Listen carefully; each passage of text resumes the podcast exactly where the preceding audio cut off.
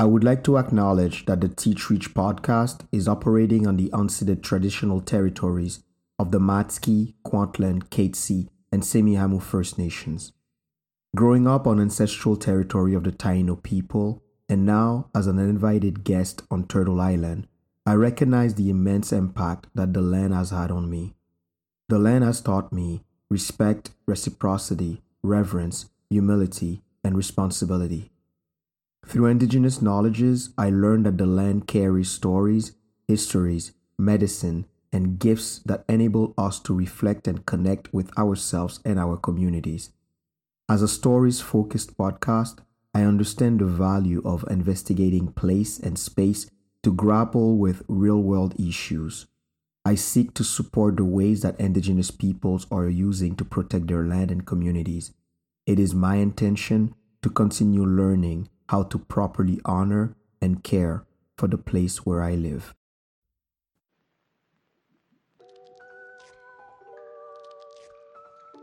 Welcome to Teach Reach, a podcast to explore human connections through shared stories. Stories are what we store in the vault of our heart.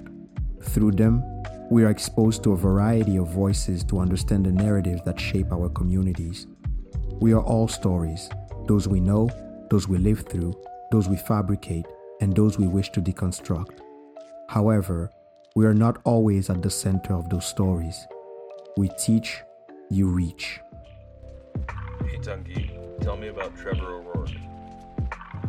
So, Trevor O'Rourke, known as Auto Heart Van, is a singer, songwriter, teacher, activist, artist, kind of like multi talented guy um, I've rarely met someone that is so talented and so humble at the same time. He does a lot of things. Um, teacher, um, I know him from from my wife. Um, in the episode we joked about, you know, it's thanks to him that I know my wife. So so he's kind of like deeply embedded into my my wedding or my marriage or my relationship um, but uh, uh, beside the friendship, like he he's does music. He plays the auto harp. Um, and if, for those of you that have not seen an auto harp before, Google it. It's beautiful to see. And then listen to the episode while Trevor is like describing what an auto harp is. So if you ever seen a harp, this is an automatic harp right? And it's it's so beautiful and his his sound is very particular. He has like a, a queer misfit exophonic folk. That's how the the sound is being described. So we talk about all this in the episode and we talk about you know the job of a teacher in a classroom. How do we approach inclusion in a classroom? Uh, um, what are the challenges that we found and how can we you know bridge the gap to have difficult conversation? Um, he has a company that's called empower the exchange where he's conducting discussions with teachers and in classroom on social justice and inclusion. So overall, something that is very enlightening and and it was good to chat with a friend um, and also to chat with someone that is as talented as him. So so overall, a great conversation, and I hope the people will enjoy it. Alternative a wee right? soft like, start. We'll see at the two minute mark if we have any. oh, seriously, that two minute mark is just like it's so. You have a countdown and you're so stressed about like oh. what's going to happen to me. we will get past the two minute mark today. I'm I'm sure of it. Oh man, it's it's just it's so nerve wracking and and then you ask yourself why do you put yourself in those predicaments like no one asked me to do that right? And then you feel that you you have or not you have to but you give yourself that mission and you're like okay i'm gonna go but i'm gonna go through all those little steps and obstacle to to make it. And totally. i don't know maybe those obstacles make it much sweeter. Who knows? But it's i i sometimes. I i really appreciate that you know we we're doing this we we going back at it and there would be no other person that i would like to have those mishap happen totally. than being with you so so i, I sincerely appreciate um you and and your your demeanor and your you kind of like a calming force for me anyways kind of like uh just My partner calls me human Ativan these days. human Ativan. Which I, but also Hey, because we've had such a one. long collaboration, it feels very like natural to have those, like all these Yeah, technical things. yeah. And yeah, I'm I'm I'm not stressed. I'm not worried about it. Trevor O'Rourke, the human Ativan. Wow, that's that's beautiful. That's beautiful. It's it's like and and it's organic, right? Is it? It's- Is Ativan organic? well, I mean, the human or the human Oh, yes. is organic, Right. right? It's organic. It's um it's local grown, at least Mhm. Canadian grown, right? Um so there's a there's there's like, you know, environmental benefit and I don't know, We try. big big salute to Kai on this track, you know. That's gonna be my next single. I'm a human Ativan. wow, that would be you know what? I I would I would love it. I would love it. I would love Like a to drone track. I feel like hmm. things to think about. Hey, we are we are past the two minute forty mark, and we are in business. Yes, Phew, yes, okay, yes, yes. good. that soft start was Oh. really Oh man, that that soft start, it's unbelievable the amount of work that goes in the background to get one episode recorded let without. alone multiples wi- in several days. That's right. That's right. Without, And our without main Ian. producer. yes. Ian. Um, Ian is not fired, people. Um, the rumors can can can die here. Ian is not fired. Ian is is back home um, with his family in Alabama. Um, they are touring and and eating well and and having fun. So so I'm I'm very very jealous for two reasons. Number one, he's not with me. Number two, I am not taking part of those nice um nice southern food and southern hospitality and and all the beautiful thing that he gets to do. But um, I think his absence doubled my appreciation for him. So so kudos to Ian for the amazing job that he does because myself being in the background right now working, it is hard. Um, but without further ado, um, I would like to welcome Trevor O'Rourke to Teach Reach. Um, Trevor that goes also by um, his artist name Auto Heart Van, um, and and we are trying for the second time in two days to to get this thing going. So welcome Trevor to Teach Reach. It's been a long, long, long time coming. I've been wanting to have you since the infancy of this podcast, which is still in its infancy, but the infancy of the podcast. Um, so welcome, welcome. Thank you so much, Tanguy. And I, I think uh, season two is officially like toddlerhood of the podcast, no? Rather than infancy? Well, then if it's toddlerhood, I'm not looking forward to it because terrible twos are just so crazy, right? Terrible twos, right? oh man, like I don't want to have a two year old right now. I don't I don't think I would have the capacity to to deal with a two year old. So shout out to everybody that is able to deal with a two year old or has to deal with a two year old right now. I commend you. Um, you are a hero in my book. Um, totally. Whether you are a daycare employee, whether you are a parent, an auntie, an uncle, a grandmother, you're dealing with a two year old and a four year old. Um, you you are strong. You're strong. Absolutely. yeah.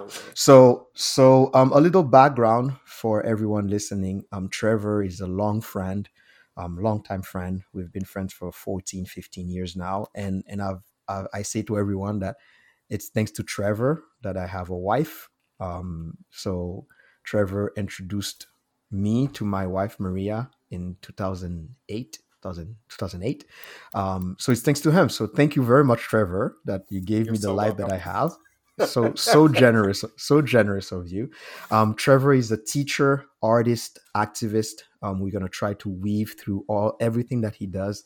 Um but we'll start first with the with the artist portion. Um goes by the artist name of Auto Heart Van. Um what is Auto Heart Van? Yeah, um, well, Autoharp Van just came very uh, directly. I love puns and playing with words, um, and I play the Autoharp, um, and Autoharp Van is a project in healing and in and in uh, exploring uh, different si- different parts of the heart, and so uh, hence Autoharp became Auto Heart, and then Van for Vancouver. hmm And the, the auto harp is an instrument. I, I can I remember I still remember vividly the first time that I saw an auto harp, and it's thanks to you that I didn't know this if an instrument existed. And h- how does it work? What is an auto harp? Yeah, so it's kind of like if you combined an accordion and a harp, and so it's got uh, buttons at the bottom that mute strings that uh, that aren't part of the chord that you're playing. So if I play a C hmm chord, it's just gonna it's gonna mute any string that isn't a C, an E, or a G to make that kind of Wow. chord. And and uh, did you before owning an auto harp? Did you know how to play an auto harp, or you you used to play the harp, or? No, not at all. I was really attracted to the auto harp because it's very easy to learn the basics. Like I Mm. can teach you in in two minutes how to play something on it, hmm but it's very hard to hmm master. And so it's kind of got these levels to it. But no, I did not know, and I didn't even know that I was receiving an auto harp. Uh, my ex, a long time ago, that you know, Tanguy, um, told me afterwards that I had been obsessively talking about auto harps for a very long time, but I was not aware that I had been so one track minded about it. Um, but yeah, so I, I did receive my first one as a gift, and uh, I've now got my third uh, like professional auto harp by Daigle Yeah. Auto Harps in uh, in Seattle, actually at the Okay. SeaTac Airport. So they Okay. handmade a, a beautiful auto harp for me.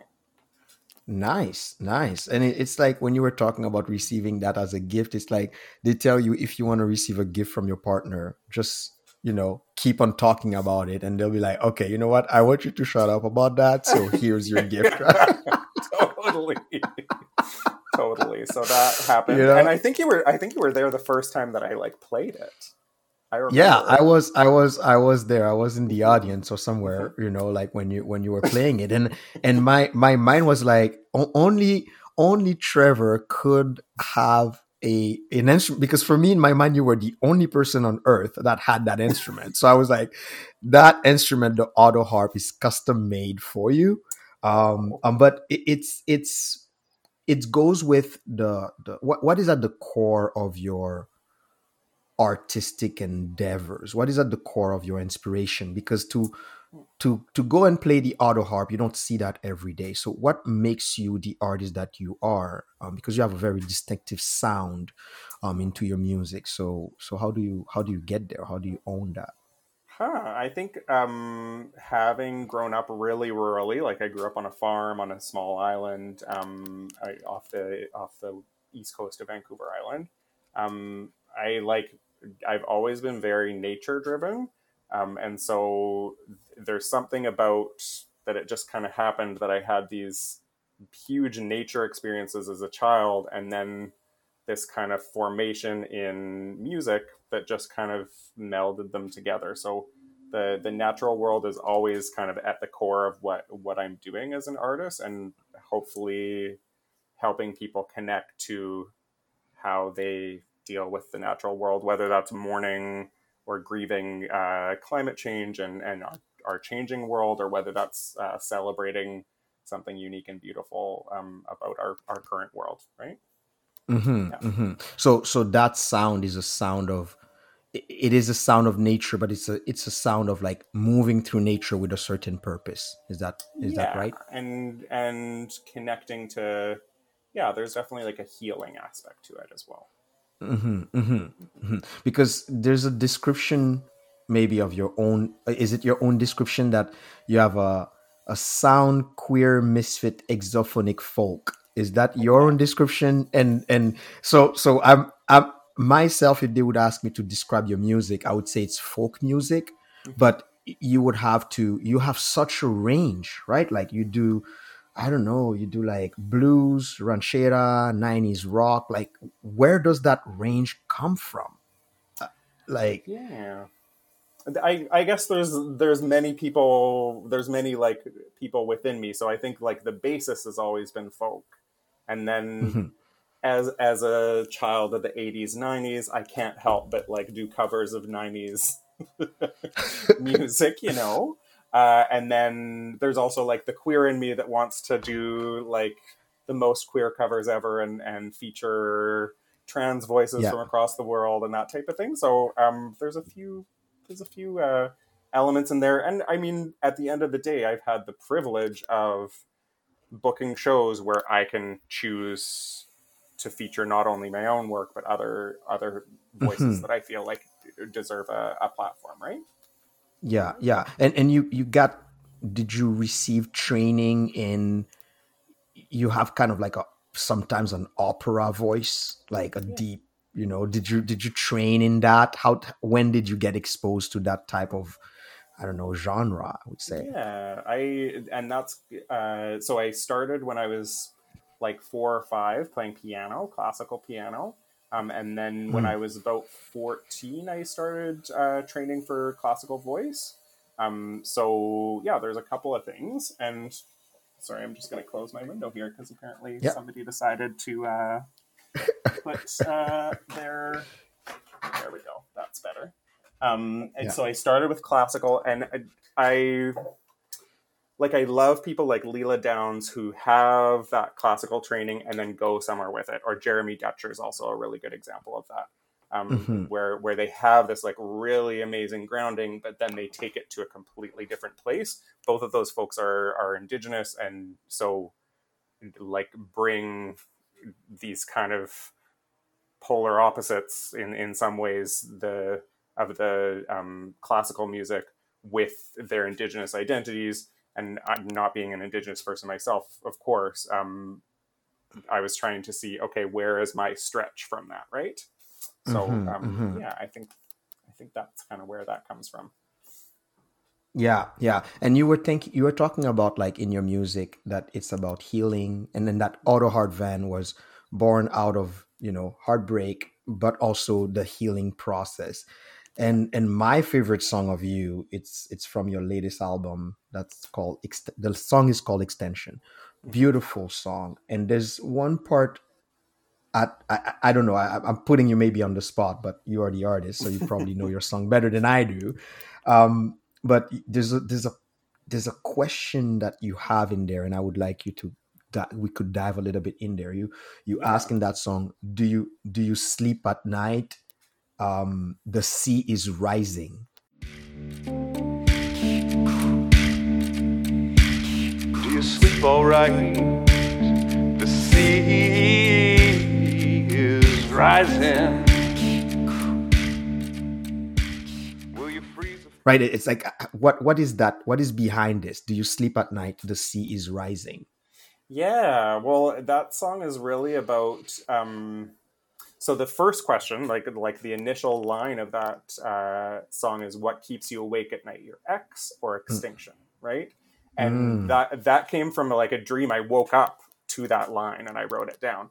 Um, and Mhm. it's and it's really about thinking about so much of our human experience is so concerned with our tiny little worlds, right? And our our exes, our our concerns, our worries about what's coming, all that type of thing. But when you look at the big picture, you go, "Oh my gosh, we're like losing species extinction is a is a very real part of our existence right now. So what's keeping you awake at night?" And so that um, I, I think it's do you sleep all right? Um, so Mhm. that idea again of like, um, are you are you taking care of yourself even when the sea is rising or there, Wow, there's that yeah, kind of push yeah. pull yeah Yes, Mhm. yes, yes. Wow, Thanks that's that's that it's it's an existential. It, I think the album, the, the song is called Extension, but it's also existential in in a sense, Mhm. right? Where where it's like you are asking yourself, how can you function in the world when everything that we know in the world is happening? But also, how can you function in the world when you know your own insufficiency to what's happening in your own life, right? So it's kind of it's kind of like staying in that in that push and pull that finding that balance of do you sleep all right and and what keeps you awake at night and we all have things that that keeps us awake but um and and I don't know. I feel like this song, because I know you, encompasses a lot of things that we have talked about over the years. That we probably will touch on that on this episode. Uh, um, there's a lot of like humanity in what in in your in your music, right? Uh, um, and then also the place of the individual. Um, in that song, you continue, and every stripe has a story. What what is that stripe? Like, what do you mean by stripe? Every stripe has a story roam slowly.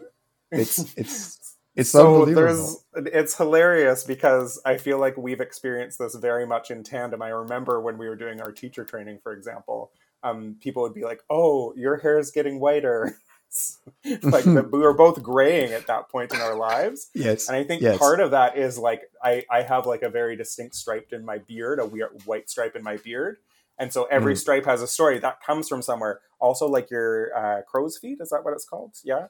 Um, your so every wrinkle, much as we may lament growing older or, our bodies changing or that type of thing, all of those have a story behind them. And if you can embrace them and take that, not feel like things are running away from you, I guess. Um, and then Mhm. the whole other thing I did want to mention was was the idea of humanity. One of the big inspirations behind the album was was reading a book called The Anthropology of Extinction, and how like throughout even in in like in Darwin's time or like all these all these different eras there's always this expression of oh this is going to go extinct we need to save it so it's not just about that extinction is a is a terrible sad thing. It's also what good can come from the extinction of of uh, language right? Which is a, another um, theme of another song in there right? So um, there yeah.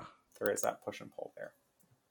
Wow, I, I I'd never, you know, whenever they, maybe it's, a, it's short-sighted of me, but oftentimes I feel like extension is very environmental, and by environmental is always nature, as opposed to seeing like language is going extinct.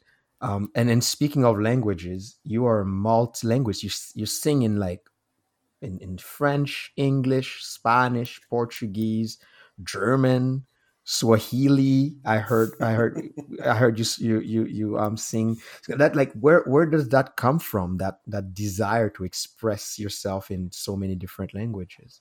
Well, there's something about um, well, exophonic writing is a is a thing, and that just means like writing in the language that it, that you aren't super comfortable in, right? And I think um, so. I do write in a lot of languages, depending on what I'm writing about or whether there's an idea that isn't quite jiving in one language. I'll try it in Mhm. another. But um, exophonic writing is really about, um, for example, I don't speak German. I, like I, I can say some things, right? Ich spreche ein kleines bisschen, yeah. Um, but um, but the idea is that you use the little bit that you have to express something. So you're you're it's like you're building a Lego house, but with very Mm. few different types of blocks or something like that, right? So it really forces you to be really I don't know direct or or yeah kind of Yeah, like it's kind of- the way you write. Yeah, yeah, yeah, yeah. And and okay, so that's that's interesting because you're making my bridges for me, and I love that. Thank you very much. It's amazing. uh, um, because because how does that how does that place into your teaching role? Because you you you you kind of like using the little that you have to make something. So how does that translate into your into your teaching role? Wow. Um, huh. And I, I do also want to say that I think partially one of the reasons that I'm so exophonic is partially from experiencing your poetry and understanding, whoa, like there's stuff that there's stuff that you write about in Creole that doesn't, uh, that like I have no words for in any of the languages that I have, right? So had, having Mhm, that experience of your poetry from an from an early time in my artistic process really helped Yeah. push my the boundaries of what I Oh, what was wow. yeah so just Th- thank just a you, little thank you very much. Um, thank you, thank you, um, thank you.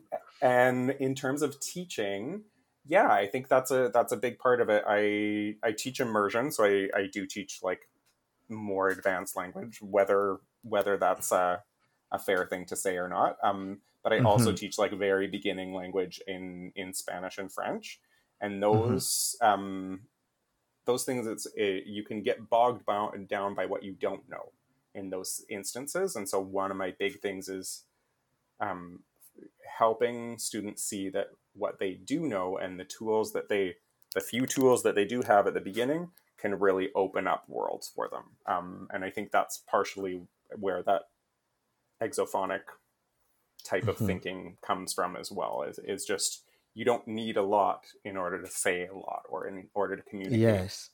Yes. ideas. Yes. Or Yeah.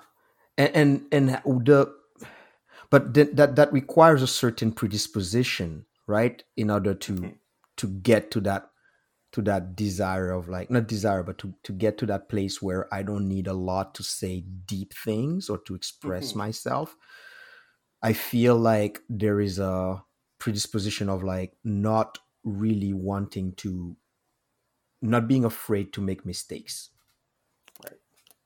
right so of of of of letting go of the comfort that i have because we all have an exophonic experience right but we have mastery in another in, a, in another language for example right so right. so if i'm if i'm comfortable in french and i'm learning english um, i have to let go of the fact that i'm that i'm a master in french so i can learn to say Hmm. little things in english but not as profound as i would be in french and, and vice versa for for us that Yeah. teach in immersion we have Mhm. kids you know that are very very well versed in in english. That's their mother mother tongue. And then they come in a french immersion class and they feel like well i'm not myself but it's kind of like letting go of that of that identity.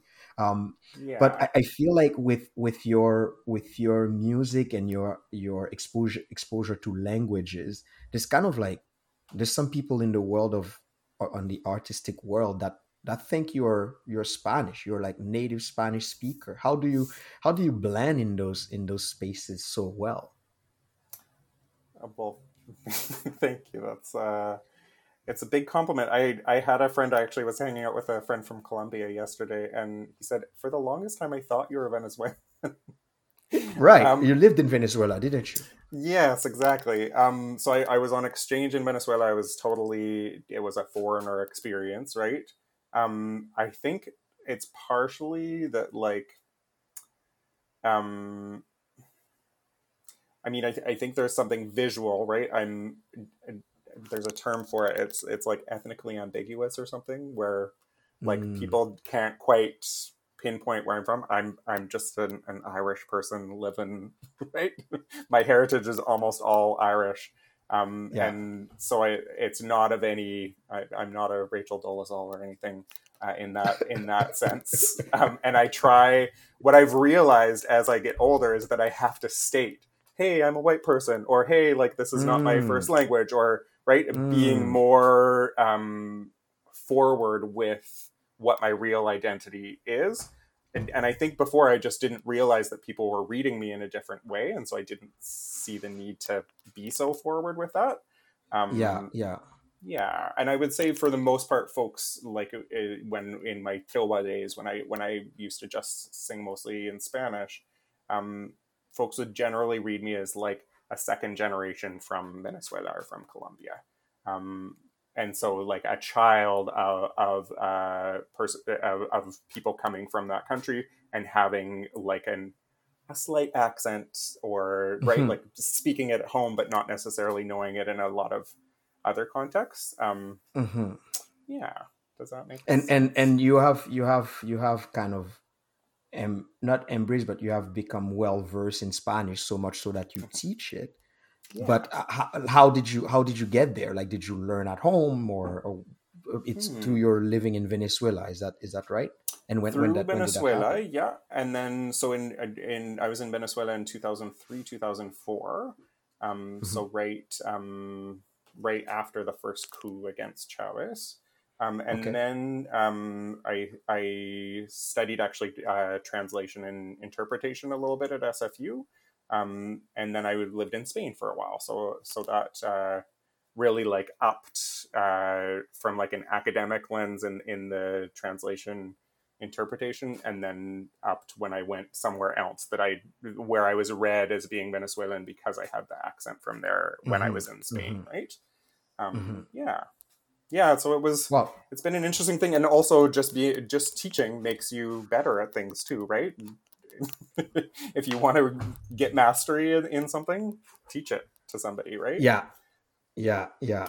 And and that's that's kind of so traveling that much you you've obviously experienced what, what were some challenges that you've experienced through your travels to um, living in venezuela like right after a coup in a, in a political turmoil maybe and and and then going to to spain? How what what kind of like and, and you probably have done a lot of other travels while you were growing up as well so what kind of like challenges that you have faced um, um in those in those spaces Huh. Um, I mean, I think uh, the biggest challenge is understanding kind of all the dynamics of a culture that you may not understand, right? Um, so the, the dynamics of like white privilege uh, while not being able to speak as well in Spanish or Mm. um, those kinds of basics, um, and then Mhm. also having, um, I think, like being a queer person, I I've been a minority for most of my life, and then being a visible minority um, in other contexts really, I think it it changed me to be a more humble person. I hope, or Mhm. or something. There was, especially in Spain, I felt. I was actually just hanging out with friends that I lived with while I was in Spain, um, and I said, I think those that time there was an exercise in in humility and humiliation. oh wow okay okay I- in in what in what so humility and humiliation I i just realized that it has the same the same Hmm. roots in a way right so so how do how does one ex, not experience that but how does one navigate that that dichotomy i would say between humility and humiliation how how do you navigate that that that must require a lot of courage i would say yeah, it's it's definitely about vulnerability, right? As um, as we've talked about a lot. Uh, Mhm, mhm. in in different conversations um i think like uh well the humiliation for me was like for example at one point i like signed up for a class and like by this point i have no problem in spanish. Like i'm not being misunderstood. I'm not misunderstanding. I signed up for a class that was i mean like a, a medium like intermediate uh because i was studying uh flamenco singing you Mhm. have to study dance at a certain point, right? And so I, I went in there wanting to learn the language of dance in order to be able to interact with dancers. And the the class was in Spain. Anywhere else in the world, it would have been a super advanced class. It was people that had their own academies, flamenco academies, elsewhere and stuff. So I was way out of my element. in the first day, I we were doing vueltas, like a, a kind of complicated turn where you have your arms up like this and then you're flipping around. Um, and I fell on my butt, like in the middle of the class, in fr- in, in front of a mirror, like everybody saw, right? So there's the the the like, okay, that was humiliating, and then the humility of going like, okay, I, I'm way out of my league here, yeah but what can I Mhm. take from this experience? I guess, right? So Mm, so mm. it, I think hu- humiliation is in those moments, and humiliate humility is what you do with those moments, or okay how you try and okay. work through those.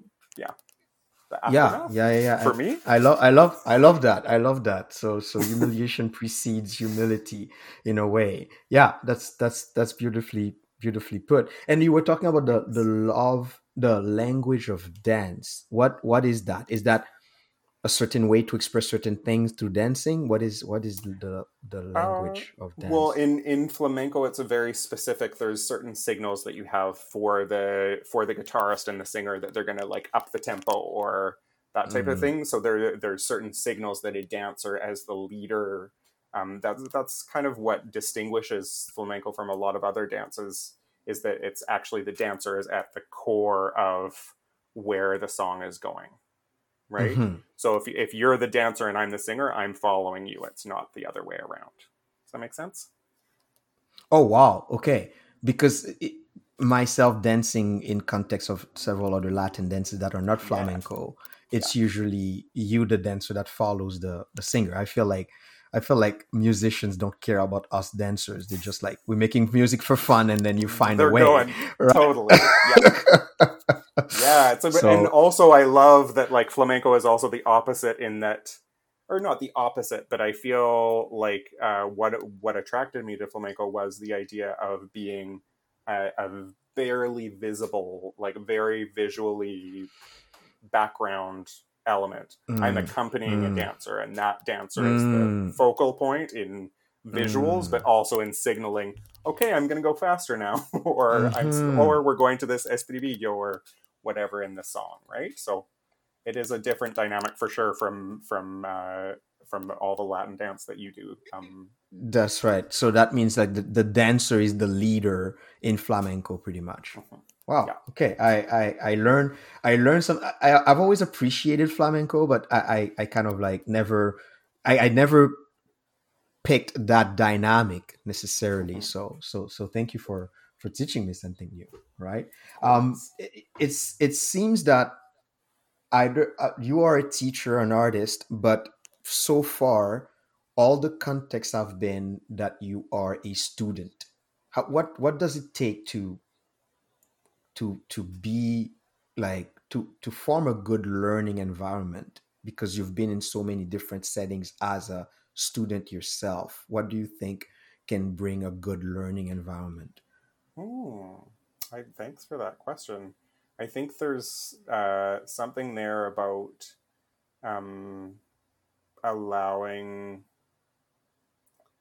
allowing for kind of personal interpretation or or to put for a student to put their personal stamp on it. So for example in um, in i mean there's a lot of examples of this but uh, one that comes to mind is, is as a queer person studying flamenco who's not from spain Mhm. there's a lot of dynamics there. And uh, my uh, singing teacher who was actually younger than me um, took me aside one day and said like hey i know you're getting frustrated because you're not catching on to all these rhythms as quickly and stuff i want you to focus on what you would do with this stuff in your own composition or in your own performance rather than trying to be a flamenco um, so being able to put your own stamp on it, and I I hope that I translate that to my students as well. In that, like, um, a, a big thing uh, uh, that I have to kind of take the lead on uh, a lot of the time is around inclusive language in in other languages, right? Um, um, the use of iel and talking about the the dynamics of that in France versus in Quebec right. versus right. There's so so much uh, going on right now in in French specifically, but also in Spanish. Um, trying to practice uh, those those language structures that students have built an identity for themselves in English and don't understand necessarily how to translate that into into a Mhm. language that they're learning. Does that make sense? Mhm. Yeah, yeah, yeah, yeah. That's that's that's very interesting because um, you teach French, you teach Spanish, um, um, and and in those contexts of you evolving as a queer person in different different spaces, it's that and I said at, at, at the beginning that you're a teacher, artist, and activist, and I feel that Mhm. this is your activist stamp onto each of your endeavors that you do as a, as an artist as a teacher. Am I am I wrong to to assume that or No, not at all. and I, I mean, we can only come from our experience, right? There's like the the idea of lenses, and if I have a queer lens, being a queer person, I'm never going to be able to take that off of my eyes, if that makes sense, right? But I can Mhm. add to understand. Okay, how how as a queer person can I contribute to anti-racism initiatives or or Mhm. that type of thing. So it's it's innate, much for like for yourself.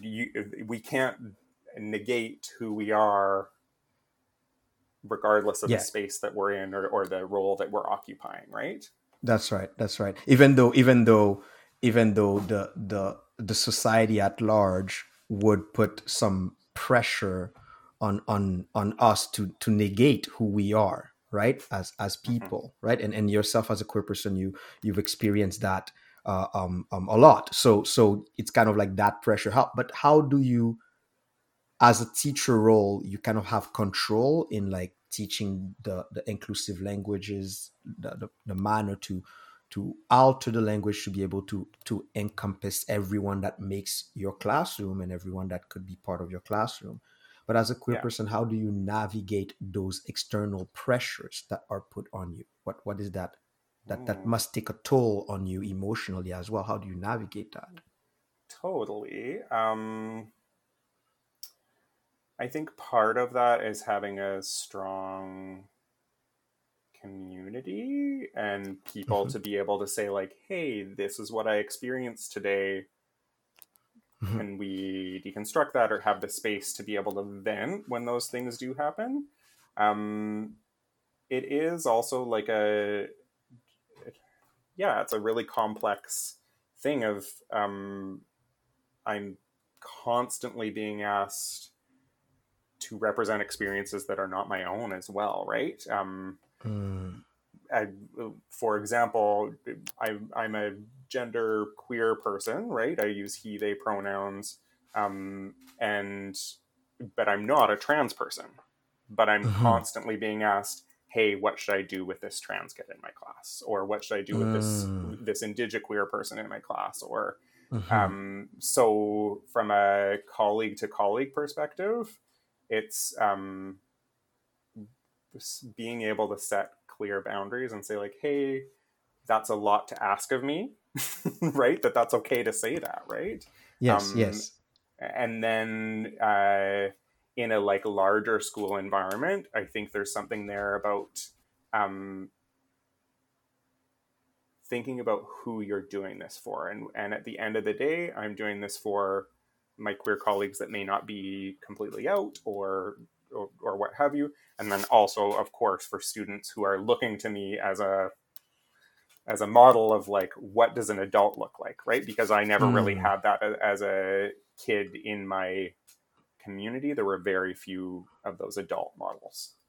Mhm, mhm. so yeah yeah. So so carrying this kind of like you know on two front of like re- remembering what it was for you as a as a student and as a kid growing up in an environment that you now work in and also mm-hmm. the people the adults as well right? But it's still and, and I, I i know that with a strong base and a strong community it's it's it can be it's something that can help you carry that load but it's a load that you know that sometimes is is very heavy. And and kudos to you to like recognizing when something is not your it's not i would i want to say your fight but something is not pertaining to to you. You not you don't have the pretense to carry uh, uh um the the the realities of so many other people that you don't identify as right? Uh, um but now now the thing is every time that i encounter those ideas of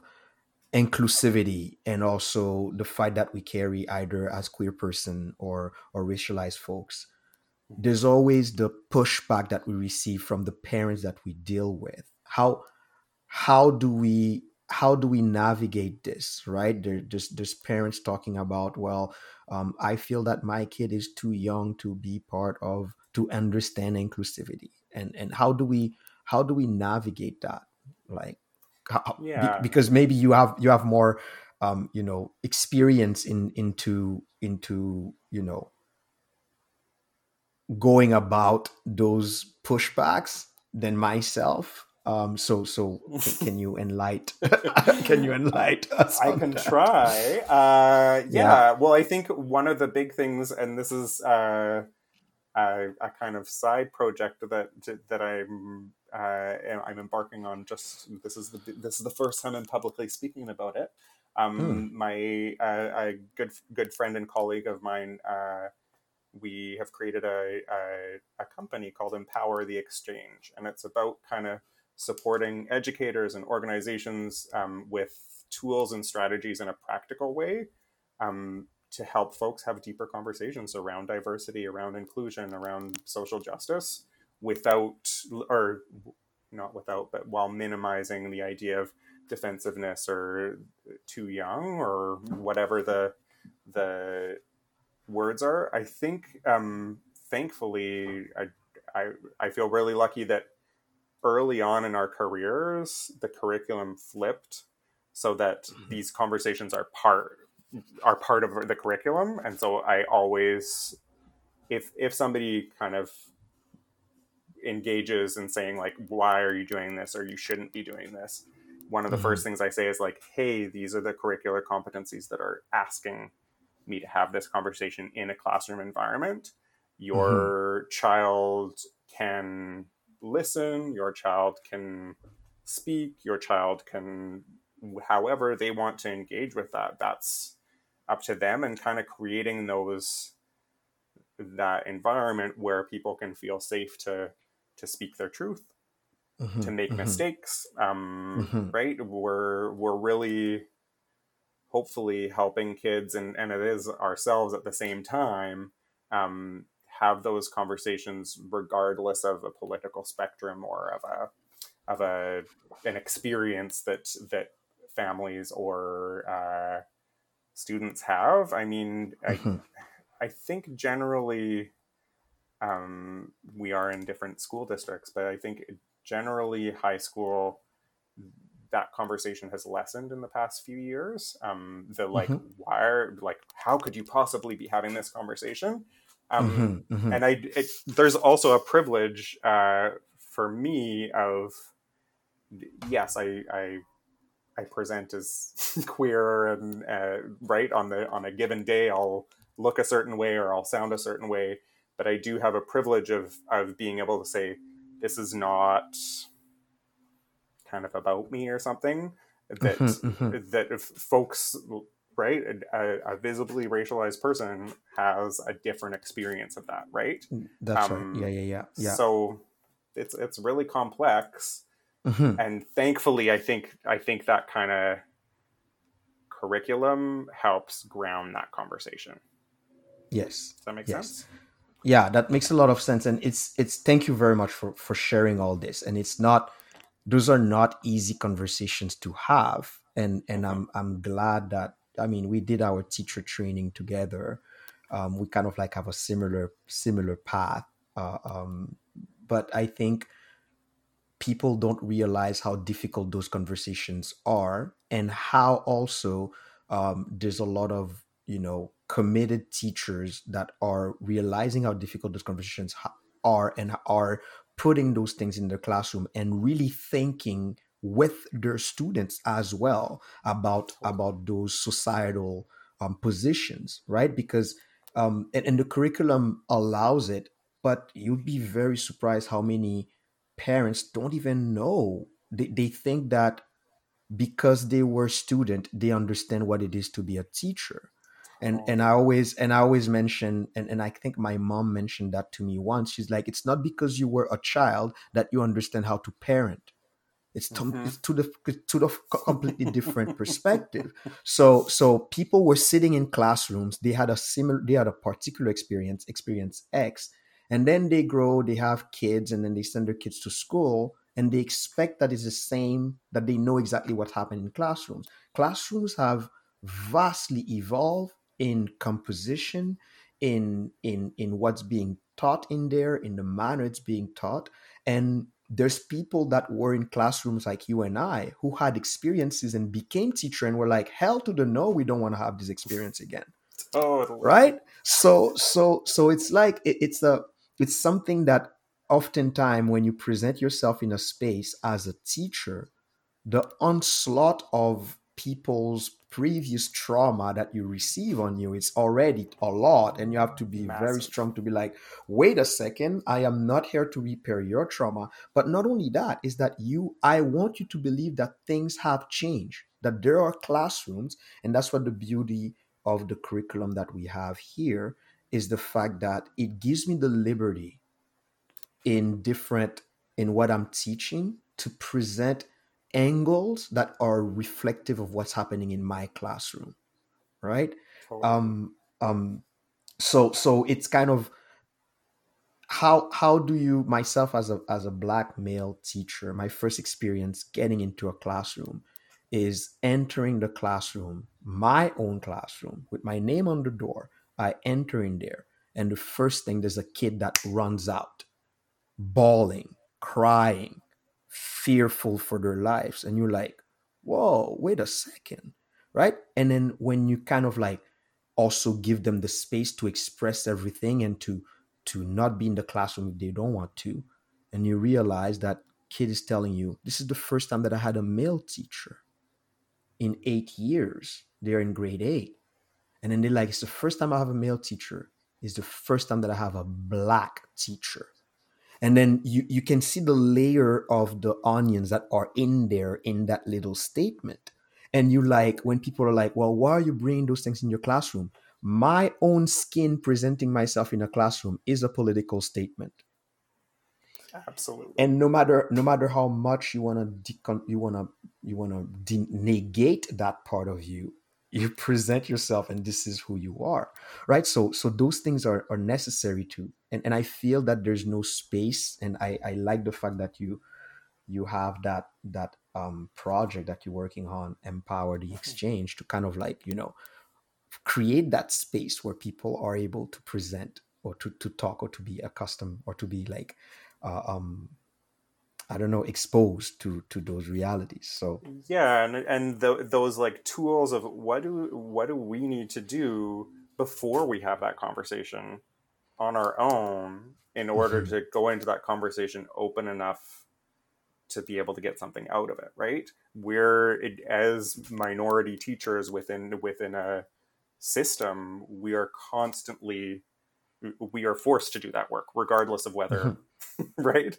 And a lot of people need to be taught or coached in how how that's to have those preparatory right? Uh, even just how it, it's fascinating how like your experience of- of having a kid run out a lot of what happens for me is that kids get really sassy with me like they think Mm, that immediately a queer presenting person is gonna be yeah is there's a there's a way of speaking that gets really intense really quickly and really overwhelming right mhm, um, mhm. because of what you you see in media i think like the, the idea of rupaul's drag race as becoming Yes. this like really mainstream thing and then they're like oh Mhm. well this person is gonna read me like rupaul yeah yeah yeah Right? yeah yeah um and all of those experiences you have to kind of like have done some work in order to be able to lower the shoulders in order to be able That's to hear right. what's going on underneath and Yes. address it in a way right that you can move forward with yeah yeah yeah so so that's that's you know it, it's i feel that part of of of you the the artist how how do you beside having a strong community how do you do that work for your own self? Like that that preparation or that work to to care for you? What is your the the direct question is do you have a self-care routine? Okay, do you have a like that. self-care routine um, that you follow? Well i think uh i do a lot of art. I actually just got i can show you my new beam paints these are watercolors yeah Okay. it's an indigenous owned uh plastics free uh um they they sell watercolors primarily um Mhm. and a big part of me is just expressing myself whether that's on paper or playing or listening to music is, is a big part of kind of or more organically or less um, in a less structured way processing what's going on or what's happened um, and uh, that's a big part of it is like throwing some paint on a page and seeing what comes out of it. Um, those types of things expressing myself without the judgment or need to produce. I'm not I'm not sitting here like taking photos of all of my watercolors that I ever do or anything, but taking those moments to express and to connect. I feel like there's um, a really big part of um, self care for me is connecting with with people and with uh, with other artists or what have you to have um, to feel grounded and to feel hmm uh, like I like I'm part of something bigger than myself or something. Mm-hmm, Makes sense. mm-hmm. Yeah. hmm hmm Wow, that's that's beautiful, and and I, I always learn something new in terms of like that color, that color thing Yeah. that you that you showed in there. What's what's it called again? It's beam paints, B E A M, and they're yeah, it's on a on a little piece of wood. It's very very sweet. Wow, wow, that's amazing. That's amazing. That's that's beautiful. Um, so so I feel like you know, um, we we talked about you as an artist. We talked about you as a teacher. We talked about you as an artist and as an activist, and how does that merge merge together? Um, is there anything that you feel that is you know that exists at the junction of all this of your artist teacher activist that kind of like that art that is challenging to live at that the proper word would be intersection but to live at that intersection of artist teacher and activist is there something that you feel that's it's challenging it's it's tough Uh, I think, hmm. Well, it's hard to live right. Like our, as as teachers, we're public uh, figures, right? Mhm, And then as an artist, I'm a- also a public figure. And as an activist, you you have to be a public figure to a certain degree. Um, so I think one of the biggest difficulties is, and and one of the things that makes me the most proud is when I have intersections of those. So, for example, for years as an artist, I played shows primarily to raise funds for Rainbow Refugee Society, right? Um, so having that intersection, and then at one point, I involved my students in in uh, um, in an activity towards uh, helping Rainbow Refugee Society as well. So. Um, mhm. sometimes the hardest part is having those things intersect That- that's the challenge is that is that Mhm. intersection um, Mhm. and a lot of it is around um, and that's part of the work that you do prior to conversations or prior to to um, going out into the world is going is saying okay what am i what am i going out as today? What is my hat today? Am i going out as an activist with a shirt that says protect trans kids is am i going out as an artist in a cape right? Or am Yeah, i going yeah, out as yeah. a teacher with my glasses and making sure that everything's ticked off the, the list right? Um, yes yes yeah. to, to forgive the stereotypes but um, hey we know we know there's a there's a certain teacher outfit in all our closets that from june to august doesn't get used. And then after labor day weekend we're like all right let's take let's dust this off a little bit and let's totally. let's try to go with that. Uh, um, i love the fact that you know everything that you it's a word that constantly comes back in my in my podcast and in my own life. It's like there's a certain intention right? Yes. Like this uh, it's intentional. It's like am i going to do this right? Am i going to to do an activity with my class where the link is to rainbow refuge um refuge society? And can, can you can you expand a little bit of what is rainbow refuge society? What what is yeah that? for sure. Um, so it's an organization that's local to vancouver. There are different chapters with with different names. Usually with there's rainbow railroad uh, yeah there's uh, throughout the country but canada's the only uh, country that uh, that accepts people uh, claiming refuge based on sexual orientation, HIV status, or uh, or gender identity. And so, uh, Rainbow Refugee um, helps folks if they've landed and claimed refugee status, but also if they're in a third country, um, at, taking the steps to getting to Canada. Um, Mhm. So that's that's the general um, Cole's notes of it. That that's amazing, and it, it's a it's a it's a organization that still exists right now, Yeah. right? It's not something. Yeah, okay, that's that's Yeah, beautiful, totally. and and and I feel that oftentimes as teachers, from what you explain here, I see that we are like little windows to the world for our students, right? It's like Totally. our students spend 13 years within the same walls whether they move Mhm. school or not the walls are pretty much the same but the only bridge that they have with the world is through their teachers so through their teachers they can have an idea of what the world looks like or what what is happening in the world and and you are kind of like bringing that because i feel in a social studies class we could definitely talk about the value of having an organization like that that is grassroots organization that is working with people of refugee status because you know when people think of refugees we we sometimes only see the political refugees but within the political Totally. refugees it's a big umbrella that you can be you know a refugee because of your sexual orientation your gender uh, uh, Mhm. um, your economic status and, and so on and so forth so there's there's so many different entry point but i feel like this is something that's a real world example of what's happening and our students can have an idea of like okay this is this is the reality some people in some places are being uh, um, um, persecuted or discriminated because of who they are right Yeah. so so it's a it's a and what do we do us as a society when we welcome people like that because we we might not understand because not everyone would claim their sexual identity to say that that's why they, some people are very are, are keeping that as a secret and then when they come to the to the host society they behave in a certain way and people don't understand why they behave in a certain way or or the, the, history that is behind their their uh, in french leur parcours the path that got them Yeah. to where Mhm. where they are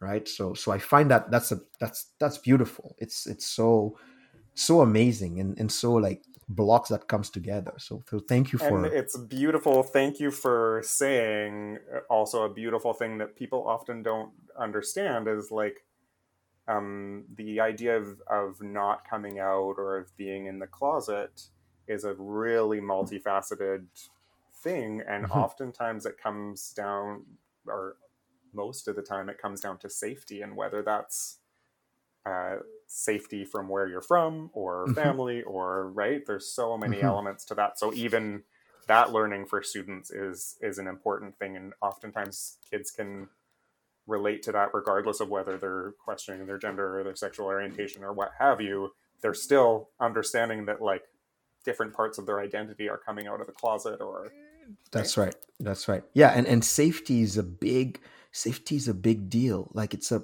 it's something that um myself having grown up in Haiti, um special like being physically safe, right? Like understanding that you can you can walk into a path and not fear for your life or or not fear for your life. It's not it's not like you don't think about the unexpected right uh um I- go on walks with my with my son all the time. Um you know in the afternoon we just go around the block for a walk and and at no point in my mind maybe i'm naive but at no point in my mind i fear for for my life or for his life or for his safety. He might be on a bike and i i fear that he might trip but that's that's the extent of the fear.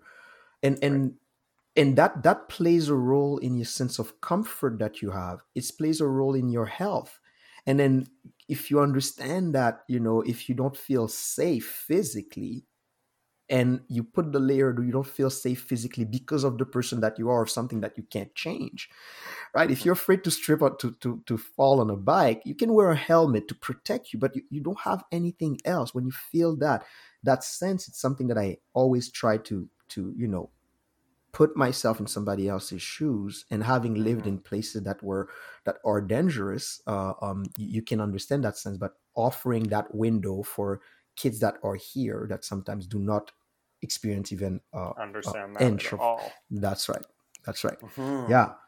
Oh brother it's uh it's just like it's i i'm i knew it already but i'm deeply appreciative of the level of work that you do um in the space that that you that you are in like um, every day and and pretty much in in the few, few weeks we'll start school again and then we'll we'll go back on the saddle and go back onto onto that that being that window of to the world right for our students.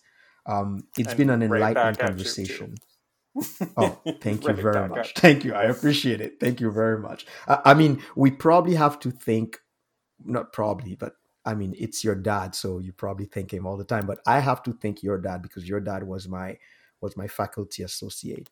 Uh, Mhm. um, teaching runs into your your bloodline. How do you deal with that?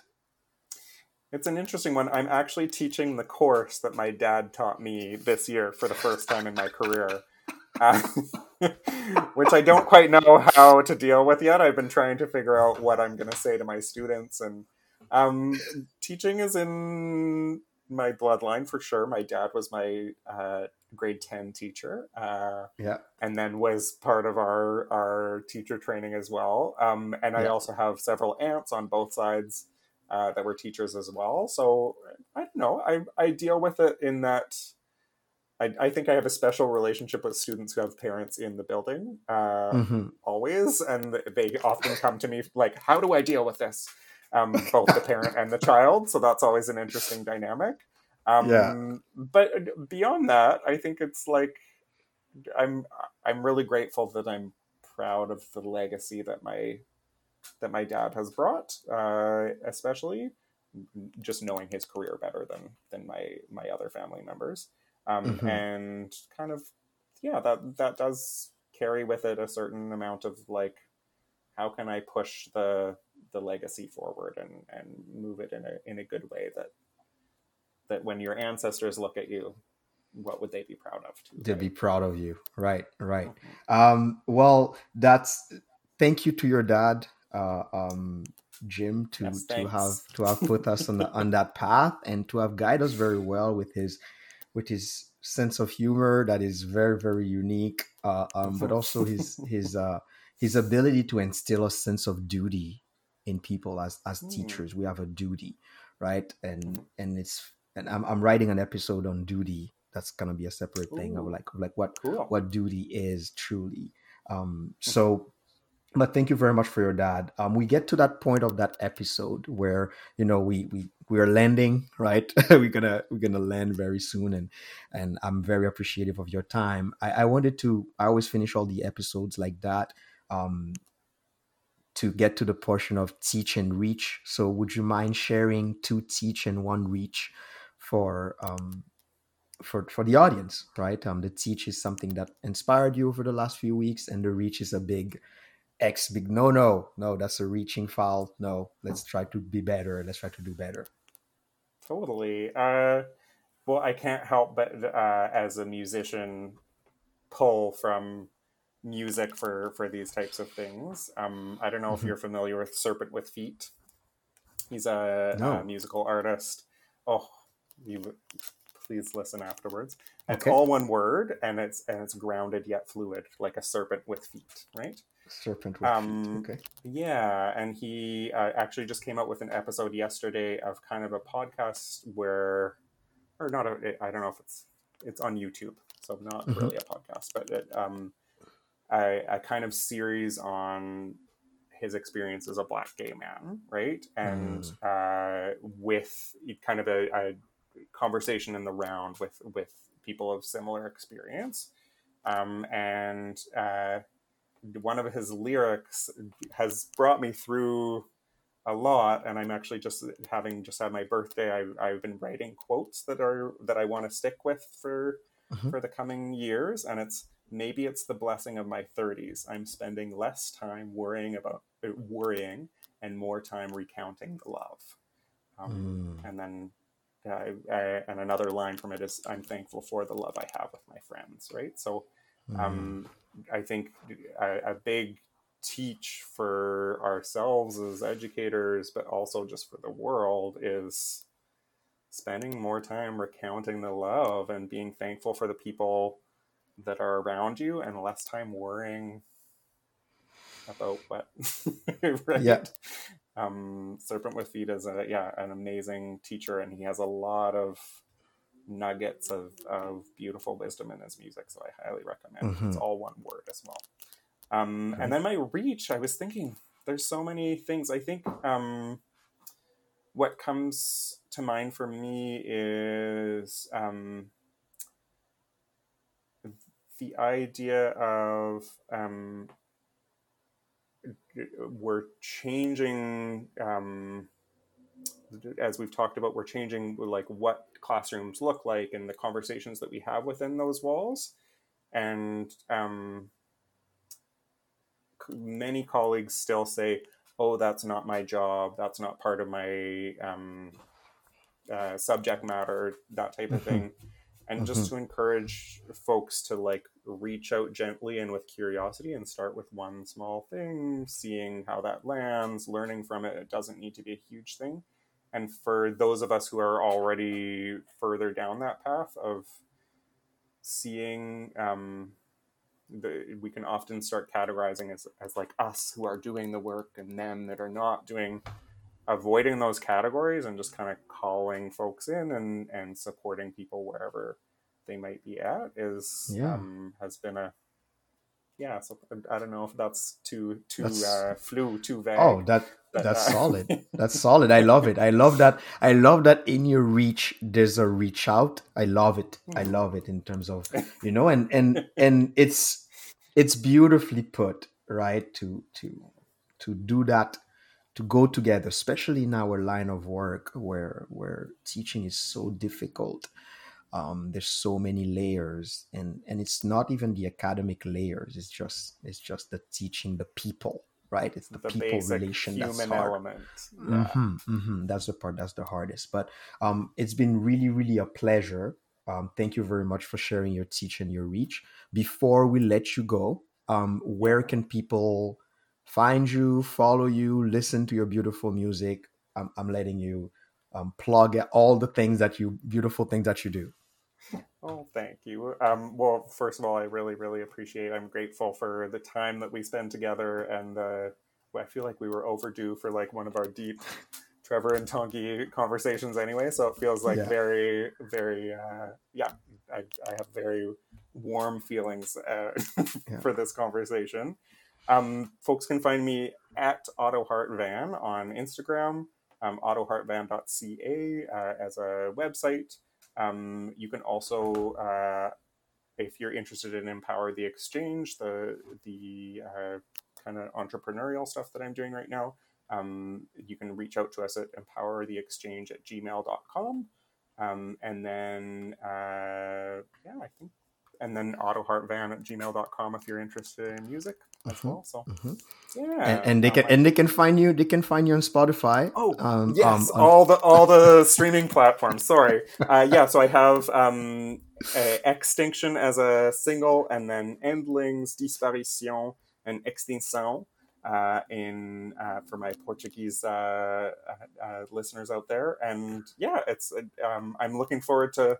I'm hearing very soon whether I get uh, some funding for a new new artistic project as well, based around the kingfisher, the the kingfisher bird. So. Okay. All right. All right. Well, uh, we'll then we'll, we'll bookmark this, we'll pin this, and then we're like, you're coming back when this when this project is out. Thank you very much for for that kind and and gentle soul that you are, um, but also very very courageous. That's the thing. That's like within that all warm. There's a lot of courage in it, and I really really appreciate that. So thank you very much for for spending an hour and plus with us and then um, the door is always open for you. All the guests that I bring are people that I love. I haven't brought a guest that I don't love. Maybe I will, and and you know you have to you have to deal with people that you don't love sometimes. But I love Trevor, so thank you very much. Thank you I very much you for too, for coming here. Thanks a lot, brother. All right, Thanks for making the space. Take care. Take care. You too. Thank you for listening to the Teach Reach podcast. This podcast is produced by Dr. Lemstein Productions, mixing and editing by Ian Lamb. If you are enjoying this podcast, we'd love for you to subscribe, rate, or give us a review on Apple, Google, Spotify, or wherever you listen to podcasts. Follow us on Instagram at teachreach underscore podcast. For our regular listeners, We truly appreciate your support. Thank you. You can find more information about our podcast at teachreach.podbean.com. Until next time, Kenbe la pa lage. Hang in there. Don't give up.